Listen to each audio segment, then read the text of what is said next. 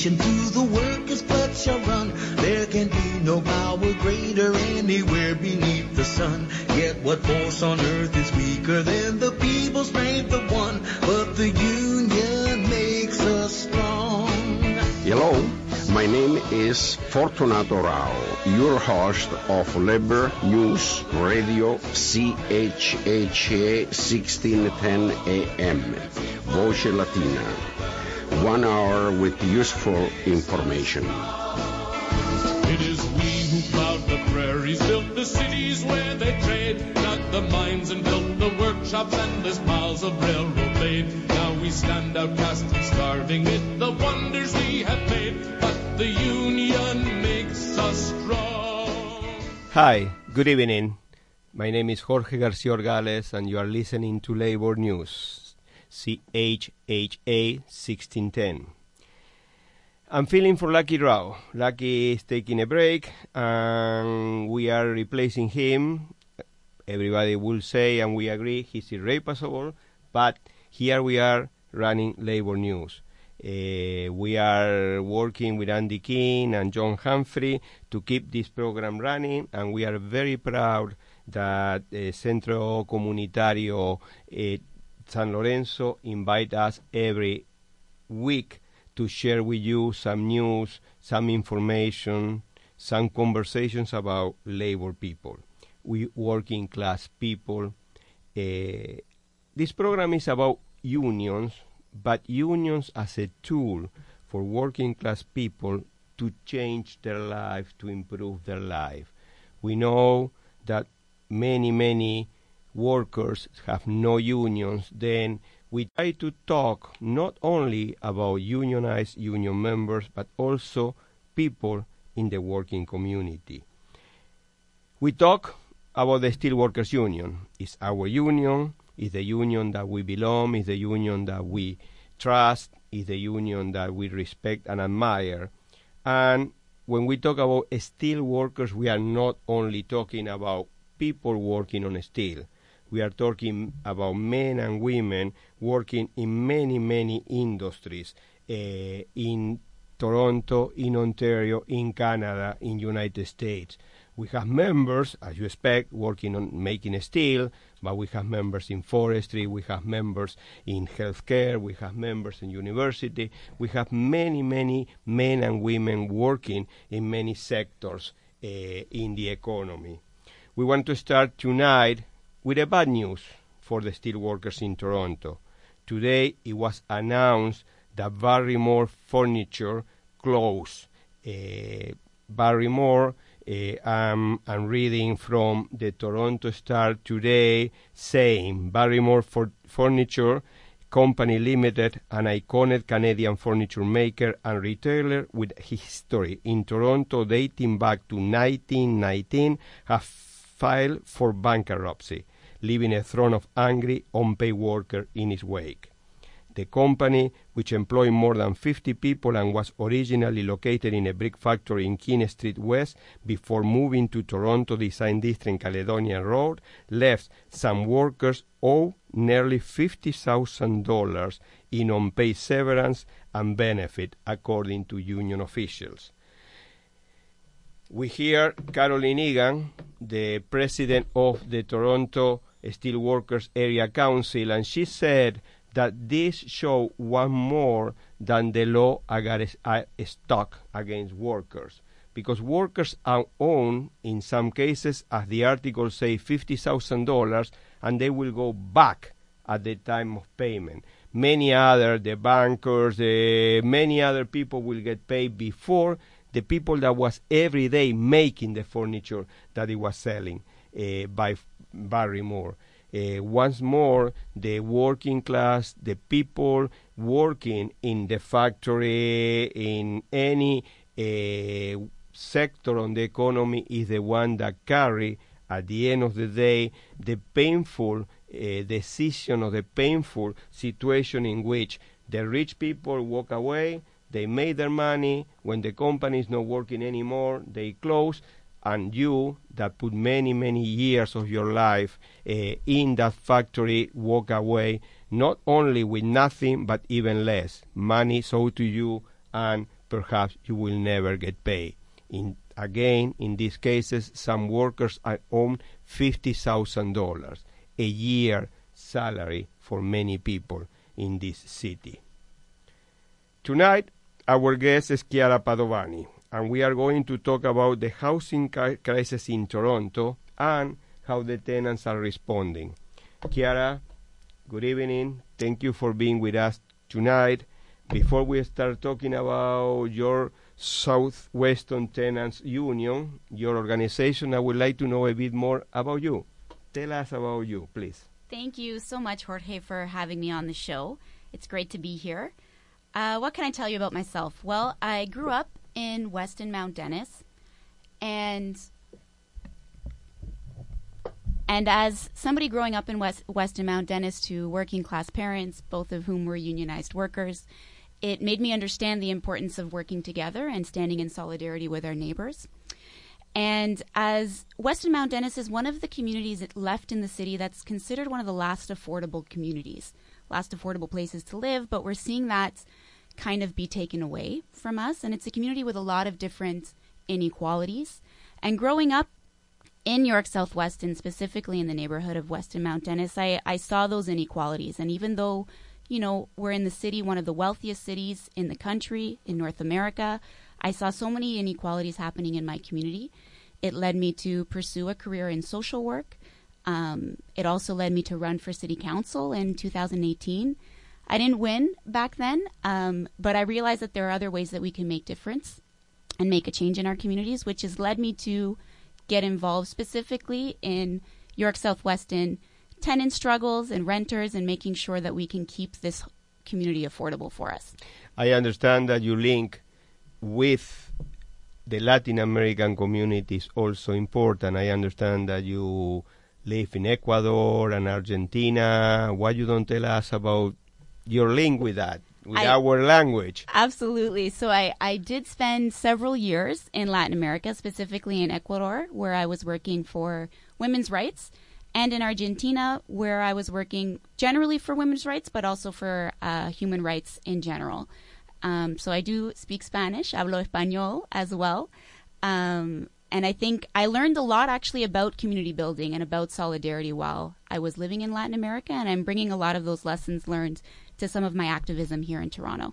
Tell us about that. What do you mean you learn some activism in the South? We usually feel here that we are the big boys on the North and we can teach a lot of stuff to anybody that needs to know. And you are telling us that you learned activism in the South. Tell us about that. Well, I learned what international solidarity can look like when I was in Ecuador. Uh, I was working for a women's rights organization there, and it was my first introduction actually to feminism when I was in Ecuador. Um, and it was it was interesting to see this particular women's rights organization working with a diverse group of women from all over Ecuador. Ecuador is a very diverse country. And I felt welcomed. I learned a lot about what solidarity between different groups could look like. And when I was in Argentina, um, I, I was impressed by the level of commitment and social movements that were happening in that country. It has um, a history of social uprising and, and social justice movements. Um, And that, that level of solidarity, looking out for your neighbors, um, knowing that your neighbor's well-being is connected to your own well-being, even if the, the, the link isn't so direct, uh, was something that was so apparent every day in Argentina, it seemed to me. So it's something I like to try and always instill in some of the work that I do here, is that whether you're a worker, whether you're a woman, whether you are a member of Um, a union or not, whether you are uh, queer, whether you are a person of color, there is a system at play that we can all um, benefit from and fight towards making fairer um, and making sure that we're all getting kind of a piece of the piece of the pie that we deserve. Do you feel that in Toronto, in general, and your community, there is not that kind of link among neighbors, the feeling, friends, and that kind of thing with people that live with you, close to you? I think there is and and there isn't. I think we've become very, there's a pressure to become very individualized and look out for your own interests and compete against others. But one of the things that you see in communities that have been struggling for a long time is that we're often used to working hard and working together to get the things that our community needs. And so I've seen that history in Weston and Mount Dennis as well. Um, and it, you know, with my own family, when my parents or my grandparents immigrated to Toronto from Italy, you know, my the first thing my grandfather did was joined a union because he understood the importance of solidarity amongst workers. And that's something that has, you know, stayed with my family for many years. Um, so I do believe we, we have it. I believe we can work towards it some more. And that's part of what the work of the York South-Weston Tenants Union is all about. Let's move to that. It's your organization. Tell us about the York South-Weston Tenants Union, what it is, how it started. So we, we've started quite recently, although members of the York South-Weston Tenant Union have been working towards Um, spreading the word around tenants' rights since two thousand eighteen.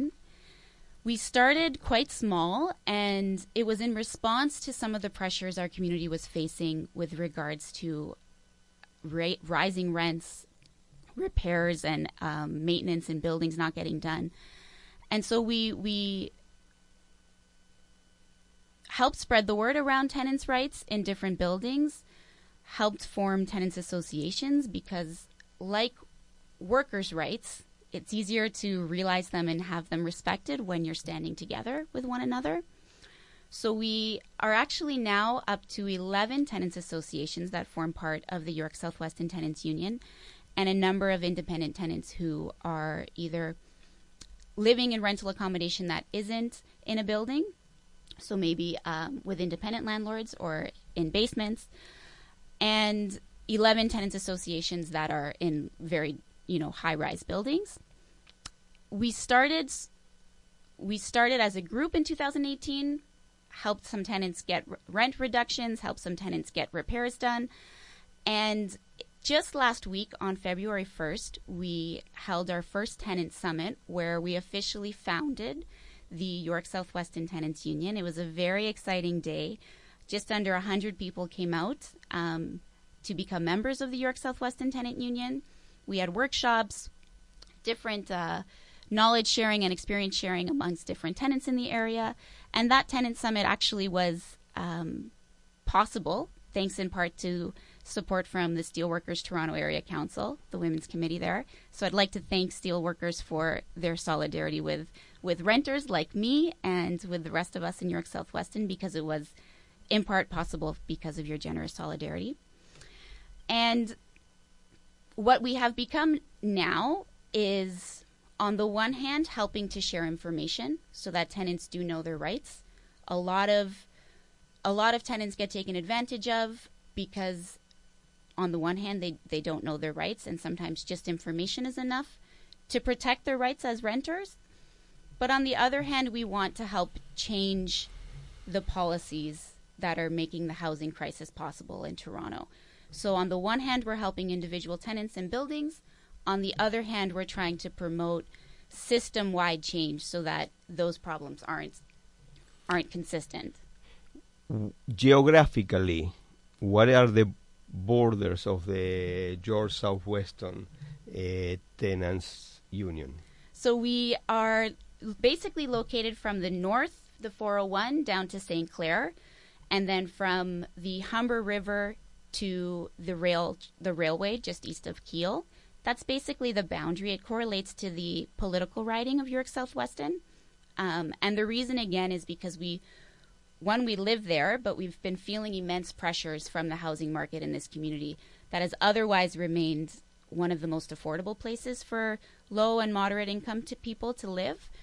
Um, but we're seeing these, these pressures really take a hold on, on York South-Weston. We will be talking later also about the relationship of the tenants, uh, the tenants, the tenants' need, the housing crisis, and how the city council uh, is helping or not helping the tenants. But now, let's take a break. You are listening to Labor News, C H H A sixteen ten. In your car, at home, at work, or wherever you tune in from, C H H A, sixteen ten A M, Radio Voces Latinas.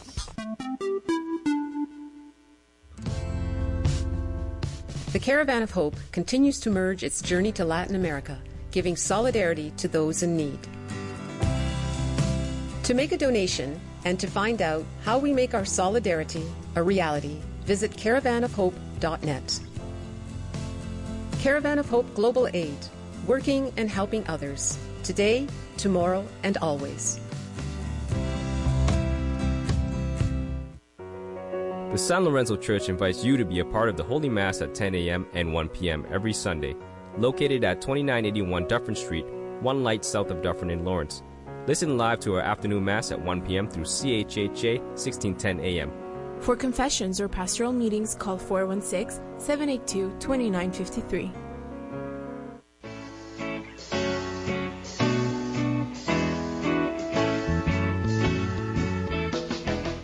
Welcome back to Labor News, C H H A sixteen ten A M on your dial. My name is Jorge Garcia. I'm filling for Lucky Rao, who is taking a break from the program. Before we continue our conversation with Chiara Padovani, let's say, let's mention other programs in non-Spanish in the radio. La Bella Italia is an Italian music program Monday to Friday from ten p m to eleven p m and Sundays from nine p m to ten p m Music and Medicine is an English spoken word and music program on Tuesday from eight p m to nine p m Orana is an English spoken word program on Wednesday from eight p m to nine p m Radio Natin is a Tagalog spoken word program on Wednesday, Thursday, and Friday from nine p m to ten p m Labor News, you are listening to it right now, is an English spoken word program on Thursdays from eight p m to nine p m Mister Beast Bounce is an English spoken word and music program on Friday from eight p m to nine p m What's Up Toronto is an English spoken word and music program on Saturday and Sunday from six a m to nine a m Mediation Station is an English spoken word program on Sundays from eight p m to nine p m Now, Chiara, back to our conversation about tenants' rights. Uh, you were saying that the tenants' union that you are part of also have internally other tenants' organization. Can you explain that to me a bit? I get a bit confused on how many organizations we are talking about. Sure, absolutely. So membership of the York South-Weston Tenants Union, uh, you can affiliate or become a member. It's for free as an individual tenant, and you can also become a member as a tenants association if you live in a larger building. And so the York South-Weston Tenants Union is a network of different tenants associations and different tenant activists.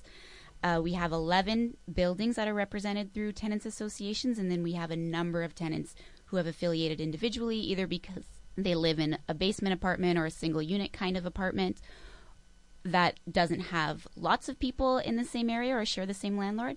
And then we have buildings that have all share the same landlord, and so they've formed a tenants association that have then affiliated with York Southweston Tenants. Now then, the York Southweston Tenants Union is a network of a group of tenants association and individual tenants.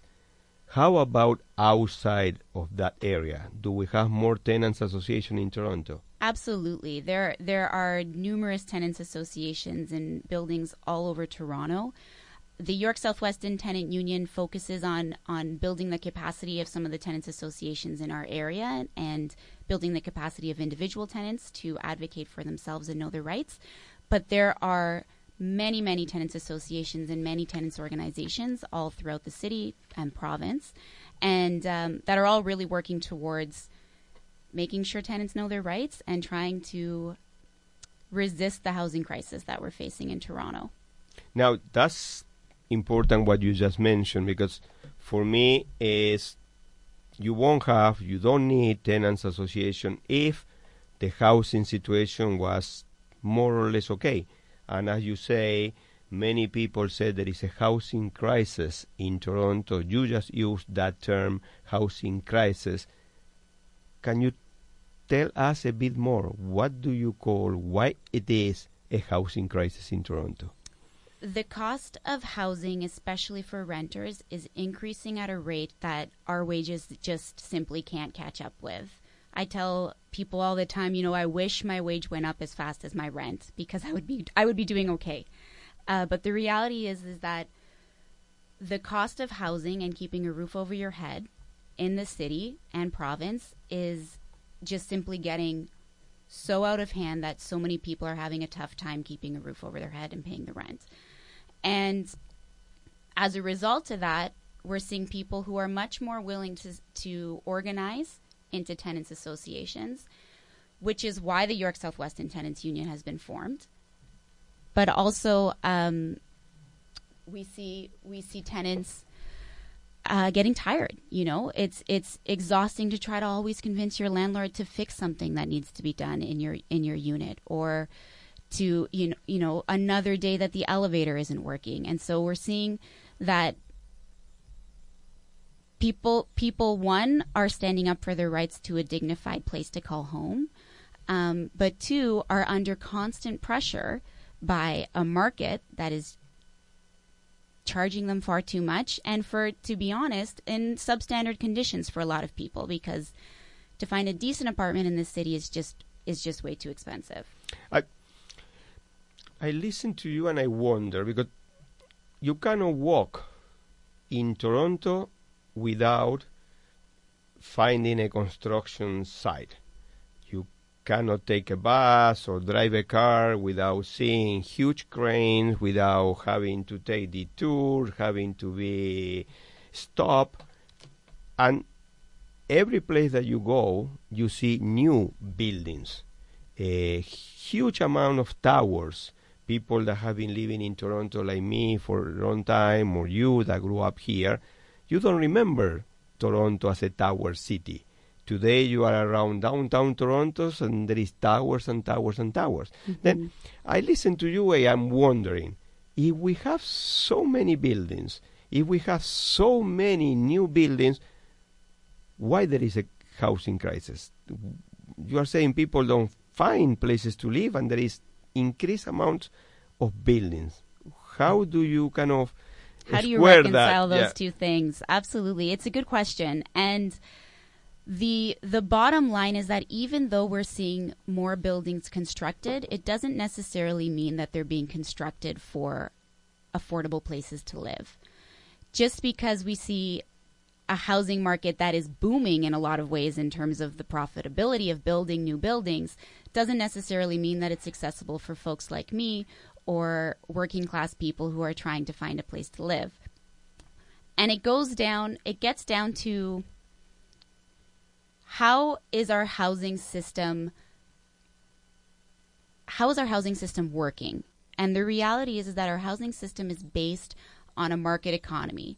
And that means that we're we're seeing these buildings go up because they're profitable, not because people can live in them. We're seeing more and more towers being built and more and more development because it's a very profitable business. But it isn't necessarily being built so that people can live in them. But I don't understand. How is profitable if people cannot live there? Because if I build a, bin, uh, if I build a building, it's to sell it or to rent it. And if people cannot buy it or cannot rent it, how is profitable? There is a contradiction there that I don't understand. And the, the contradiction is because global real estate, for example, is now worth three times the world's G D P. It is really big business to build. Oh, stop there. uh, try to explain it to me, because okay. it, it sounds a difficult thing. You say global real estate. That means all the housings that are for sale all around the world. Yep. That's the global real estate. Yep. Good. Continue. Is valued at three times more the world's G D P. So the gross domestic po- product of every single country, the value of goods and services produced by every single country in the world, the real estate market is now valued three times more than that. And the reason is because we're seeing housing used as an investment, as an economy, as a way of storing money away and making lots of money off of it, as opposed to building housing for people to live in. That means people that have money, we buy apartments, we build buildings just to invest the money that they have, and instead of keeping it in the bank. Okay, what happened with the building is built? It's empty? Sometimes it's empty, sometimes it's not. Um, but one of the ways to curb, uh, there are many, actually there are many ways to curb global real estate market, um, as the, it's called the financialization of housing. That sounds really complicated, but basically it's using the housing market to make money, as opposed to you seeing housing as something that people need as a human right. I know, and you just mentioned human right. That is where I want to go. I h- hear a debate as housing is a commodity, mm-hmm. a commodity, something that can be buy and sell, and depends who has money, who has money can buy it or sell it. That's a commodity, like a car, like lettuce in the supermarket. Then housing as a commodity versus other people talking about housing as a human right. Can you talk a bit about that? Can you tell us the difference and the two positions and where they are confronting each other? Absolutely. So right now we see housing in Toronto being seen primarily as a commodity. We're seeing it being used to make money, sold for profit, uh, invested in for profit. And this is what we... When we talk about housing as a commodity in the market system, that's what that is. It's when it's being, when its sole purpose is to make money. Housing as a human right, on the other hand, looks at housing first and foremost as a social good. What is, what is the use for people? It looks at housing as homes, as a roof over people's head. It brings people back into it. That's why it's a human right, necessary for people to live. That means the same that we need air to breathe, the same that we need water to drink, the same that we need food to eat. The people that defend housing as a human right think that people have, should have a housing as a, the right. That's right. Now, that means I have the right to have a, a ma- mansion in Rosedale? No, unfortunately, that doesn't. That's not exactly what housing as a human right means. Um, Man, don't we all wish that? Eh? I wish I could afford that. What it means is that everybody should have access to adequate housing, which means when you take the approach that housing is a human right, government should be stepping in to make sure everybody can access an affordable place to live within their reach. Chiara, we will continue talking in a second. We are taking another short break. You are listening to Labor News on C H A A Radio sixteen ten A M. In your car, at home, at work, or wherever you tune in from, C H H A sixteen ten A M. Radio Voces Latinas. Radio Voces Latinas.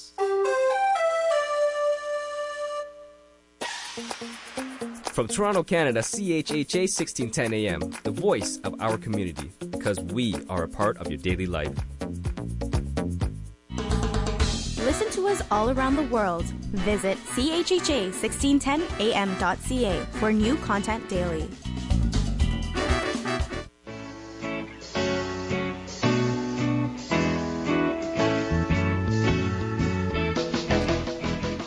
Hello again, this is Jorge García Orgales on Labor News on C H A A Radio sixteen ten A M. We know that there is power in number. We need the labor movement to grow, the steelworkers to grow. Steelworkers are ready to be your union. To talk to a steelworker union organizer, call four one six, nine seven seven, four zero six six or four one six, nine seven seven, seven two seven four. Tell them that we send you. Also, check out the Toronto Council website at w w w dot u s w tac dot org. and friend us on Facebook. Podcasts of these shows are also available for download on iTunes. Just search for Labor News. Remember, this is Canada. It's labor with and you.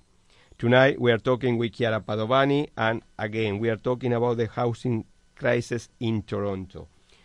Chiara, before we move to kind of more of the problems that people have, in case that somebody is listening to the program and wondering, what can I do?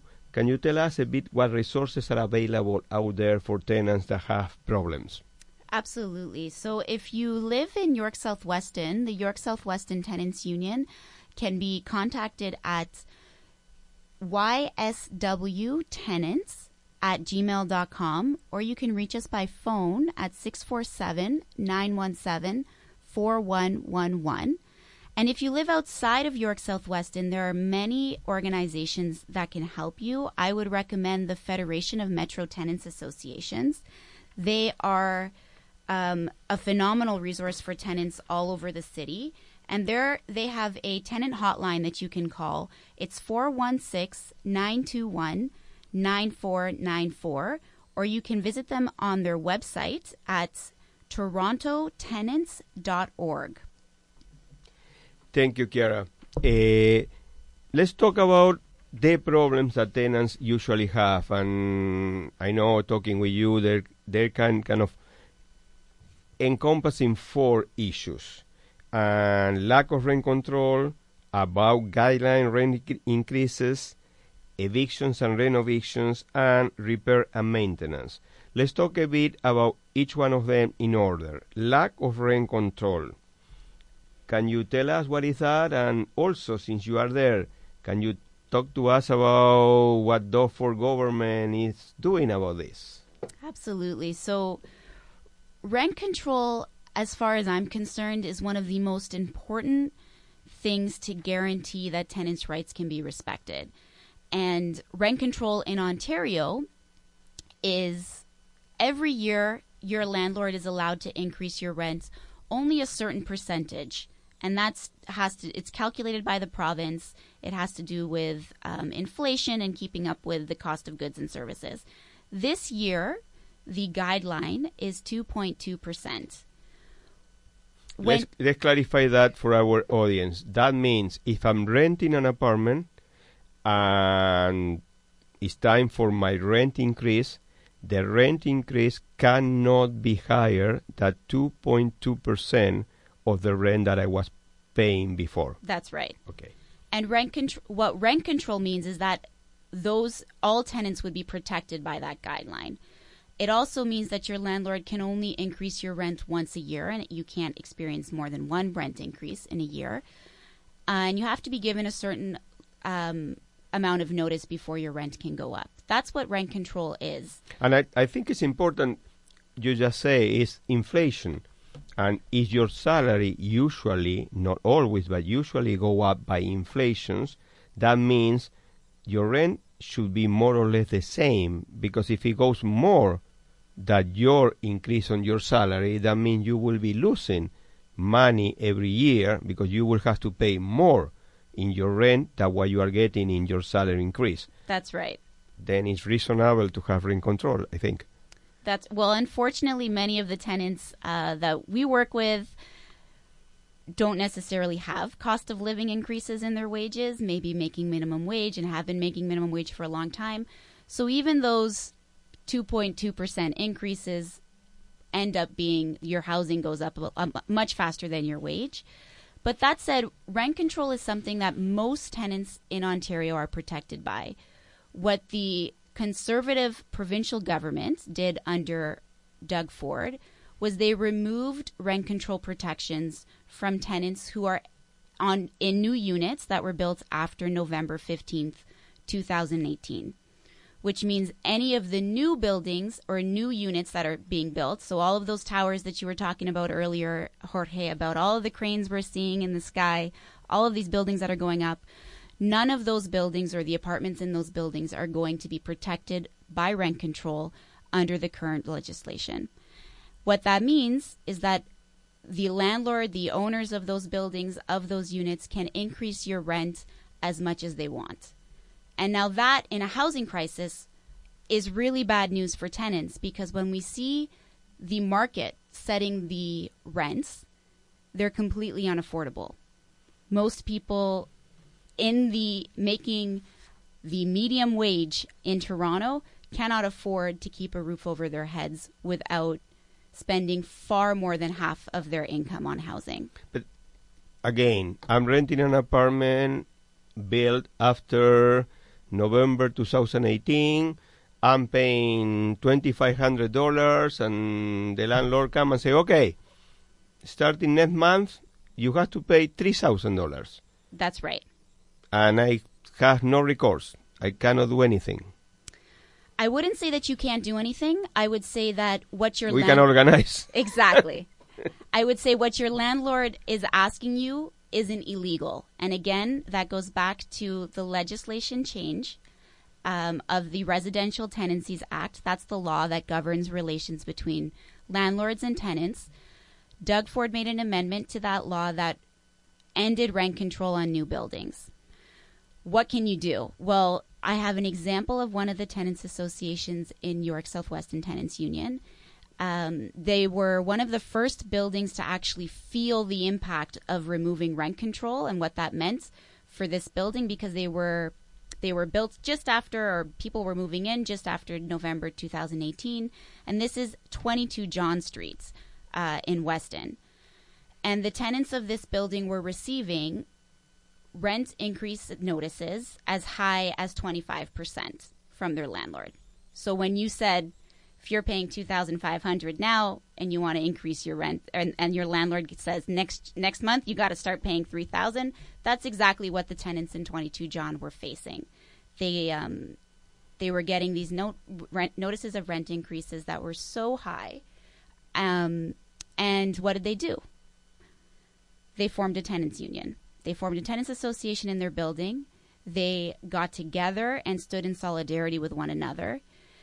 They received um, some media publicity about how outrageous these rent increases were and the real harmful effects of eliminating rent control that, that has in people's lives. Many people were afraid of losing their homes. And that's what, when you eliminate rent control, what you're doing is you're putting renters in constant fear of losing their home. There's no security of, of housing. It goes completely out the window, because any year your landlord can decide to increase your rent so high that it becomes what's known as an economic eviction. What happened with twenty-two John Street? So with the Tenants Association in twenty-two John Street, they are still fighting their landlord to have a guideline increase of two point two percent. But they were able to bring down that rent increase from as high as twenty-five percent down to between six and seven percent. So they they won quite a bit of quite a large reduction. We're still fighting with um, in solidarity with the tenants in twenty-two John Street to make sure that that rent increase is the guideline, which is the fair rent increase. Anything above two point two percent is not a fair rent increase. Moving exactly to that, that's the second problem that a lot of people talk about, about guidelines, rent increases. That's what you're talking about? That's what I'm talking about. So for buildings that are actually protected by rent control, your landlord can still increase your, is still legally allowed to increase your rent above the guideline if they apply for something known as an above guideline rent increase. That's...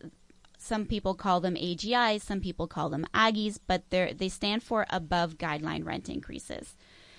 Now, it's important for tenants to know that if they receive a notice from their landlord of an above guideline rent increase, their landlord has to apply. Your landlord can't just decide, I'm going to give you an above guideline rent increase and here's your notice.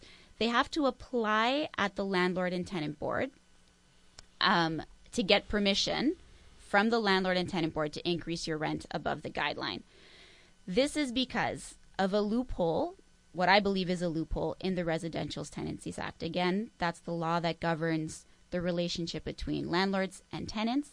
And there's a loophole in that law that says your landlord can use A G Is, above guideline rent increases, to pay for capital repairs on their building. So if they've fixed, usually it's they're fixing or renovating balconies or underground parking, and they spend money to do that, and then they pass on the costs to the tenants. As far the position of the York South-Weston Tenants Union is that that shouldn't be allowed. Maintaining a building, doing those kinds of repairs is part of the cost of getting into the business of being a landlord. So any kind of repairs and maintenance issues should strictly fall on the landlord's shoulders and should be factored into their business plan. If, I, if I'm buying an older building, I better factor in that it's going to cost more money to repair it, as opposed to downloading those costs onto the tenants. But if I am a landlord, I'm, build, I, I'm buying an old building, I know that I have to pay for repairs, then I will charge higher rents because I know that I need to have the extra money to pay for the repair. That means the tenants are paying before or after, but in any way the tenants are paying for the repairs, except that you have been living in the building for twenty years. But you are getting there, then the, I assume that if I'm running the building as a business and I know that I have to pay for repairs, I will charge you more to the tenant just to keep the extra money in case that I need to make repairs.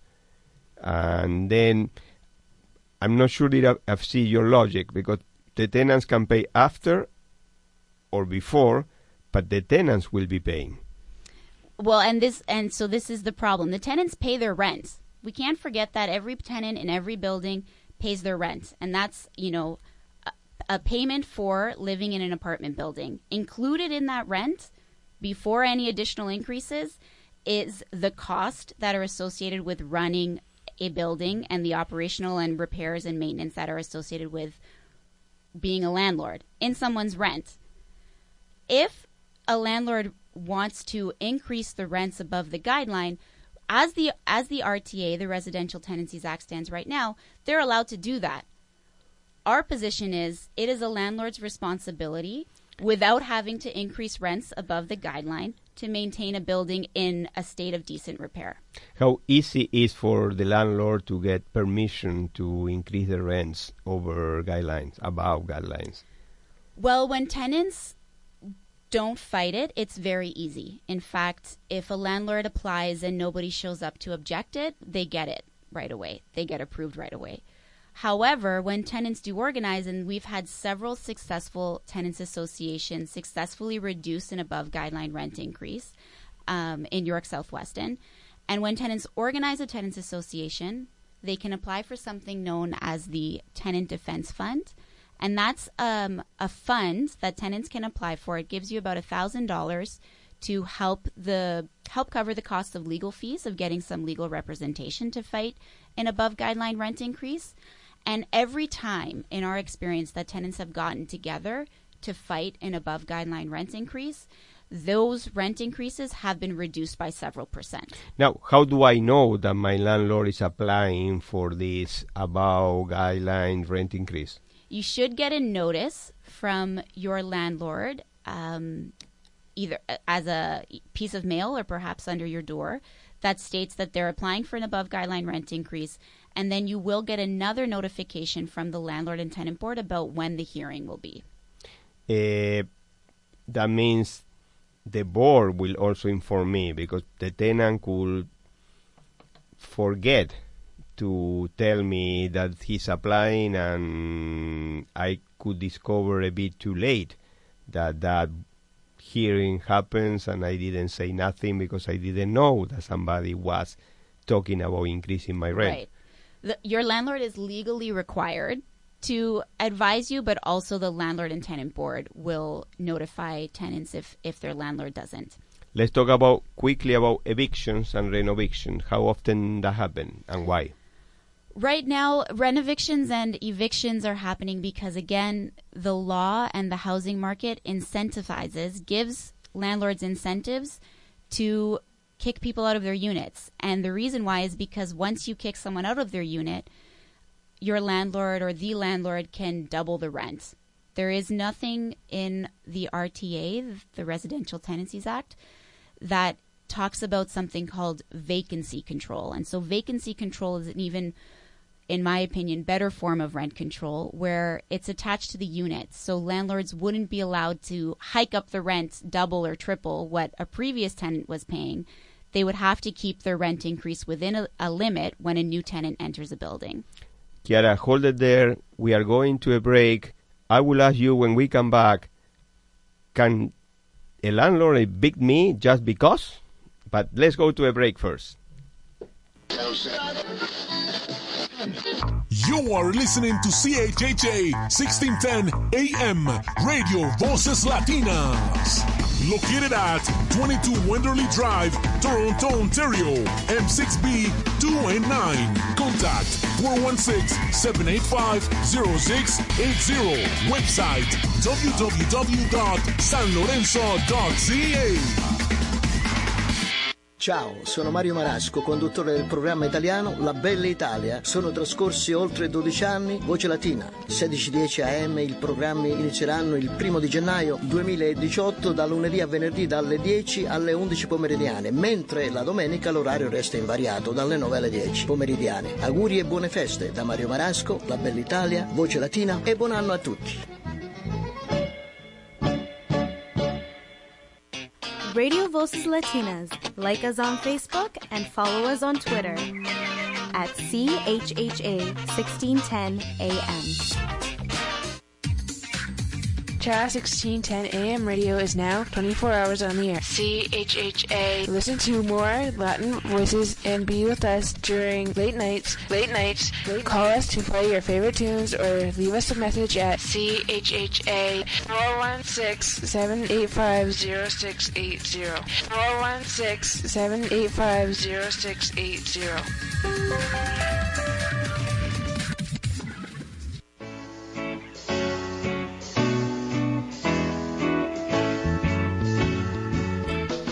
Welcome back to Labor News. Tonight we're talking with Chiara Padovani about tenants' rights and housing crisis in Toronto.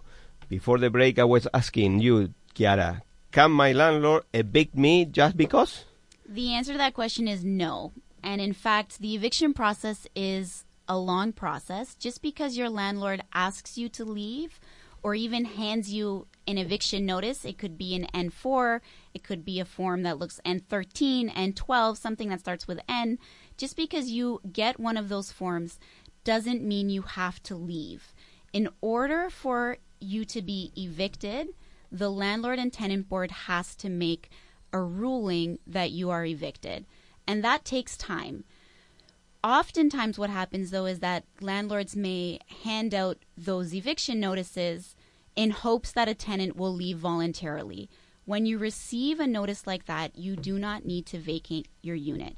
You only need to vacate your unit if the Landlord and Tenant Board orders an eviction order. That said, if you receive an eviction notice, I would recommend getting in contact with CERA, the Center for Equal Rights and Accommodation. Their number is four one six, nine four four, zero zero eight seven, or you can check them out on their website at equality rights dot org. There's a whole process when it comes to evictions, and you do not need to leave unless your landlord has applied for the eviction, has been given approval by the Landlord and Tenant Board, and even then there are other remedies that can make you stay in your unit. So I would recommend that if you do get an eviction notice, educate yourself. Contact CERA because they can help, and they have an evictions prevention program. Um, but but know that just because your landlord says you need to move out doesn't mean you legally have to move out. In the meantime that I'm fighting the eviction, do I have to pay rent? Yes, continue to pay rent, because when you stop paying rent, that is reason to evict you, according to the R T A. Now, the last issue that I hear tenants have is the repair and maintenance of their rental unit. Can you talk about that a bit? Sure. So uh, repairs and maintenance, whether it's a leak in your ceiling, whether it's a, you know, the elevators aren't working, whether it's a pest problem, your landlord is legally required to uphold and maintain your apartment building. And if you are if you are suffering from any kind of maintenance issue or that is not being you know, uh, addressed by your landlord, The first thing I would recommend is get everything in writing. So you need to ident- you need to contact your landlord about the problem, be it an email or a letter, but keep a copy of that, that to yourself. If the repair still doesn't get done, contact three one one, that's the city, and they will send um, a building enforcement uh, officer to your building or to your unit to see what exactly is the repair and how long it hasn't been done for, and then they'll send an order to your landlord. If that still doesn't actually get repaired, there are other ways that the uh, you can you can submit a form to the L T B, but all of those things will require evidence and proof, so I always tell tenants, keep a paper trail. If you are going without heat or water in your unit, that is illegal. And so you should definitely contact the city right away to make sure that you get those services cut back, put back on. Um, but I would say, Jorge, whether it's repairs, whether it's a rent increase, whether it's an A G I or um, any issue that's going on in your building, I always recommend tenants forming tenants associations, because you are much, much stronger when you're working together with the other tenants in your building. It's less intimidating when you have a tenants association to contact your landlord, um, and you do, you will get and see better results when you're working together with your neighbors. We are close to the end. Last question to you. What is the City Council doing about the housing crisis in Toronto? So City Council is doing some some things. I would um, one of the things that City Council is is looking at is a vacancy tax on on vacant units. So when we talked about buildings going up just for the sake of making money, um, one way to regulate that and to curb it so that homes are, are built so that people can live in as opposed to just make money is a vacancy tax or an empty homes tax. And that's a tax that will tax property owners who are keeping their units empty on purpose just as a, as a way to invest money. Um, I fully support that tax. It was a long time coming, and a lot of people fought for that tax um, in the city. And so I would, I'm hoping that City Council passes that in their next budget. It, this, it's coming up this week. Um, but on the other hand, some of the things that City Council has been ignoring that they really, really do need to step up with is, number one, addressing the issue of the definition of affordable housing. Right now, the city is operating on a definition that is market-based as opposed to human rights-based.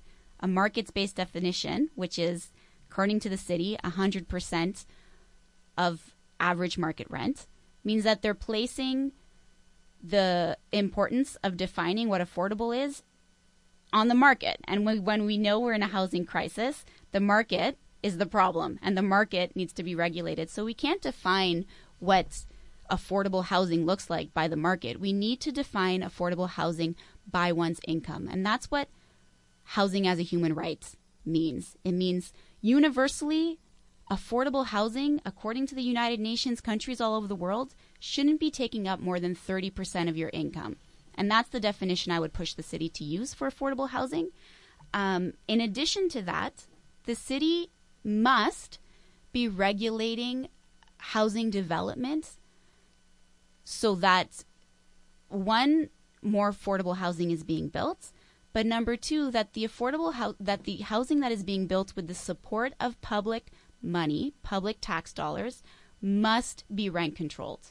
So when we see all of those buildings, Jorge, downtown with cranes being built, and we see this big housing market boom and lots of things are being built, they're being built because it's profitable. And it's up to City Council to regulate that and making sure that some of those profits go back into the communities, but also that some of those profits are going back into building affordable housing that is rent controlled. Chiara, thank you for coming and joining us. A lot of information. I'm sure that people are learning quite a bit from this interview.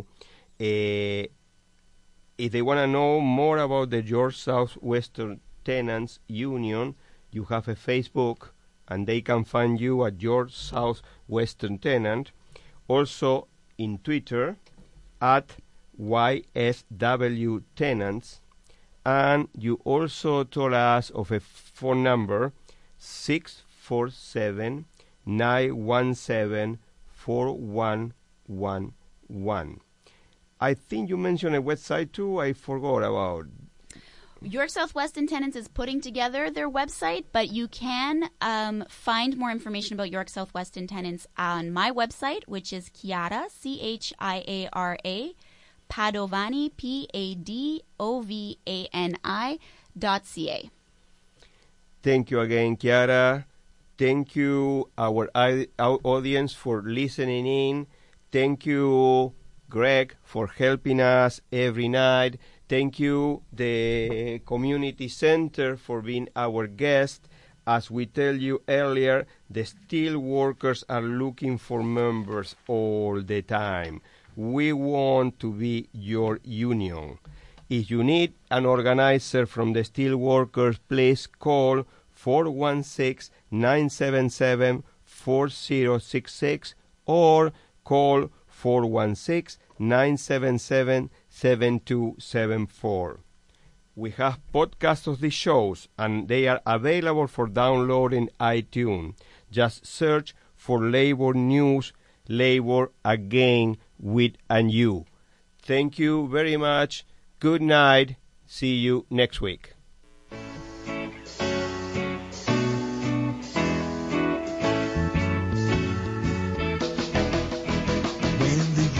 Inspiration to the workers' blood shall run. There can be no power greater anywhere beneath the sun. Yet what force on earth is weaker than the people's strength of one? But the union makes us strong. Hello, my name is Fortunato Rao, your host of Labor News Radio C H H A sixteen ten A M, Voce Latina. One hour with useful information. It is we who plowed the prairies, built the cities where they trade, dug the mines and built the workshops and the piles of railroad laid. Now we stand outcast and starving with the wonders we have made, but the union makes us strong.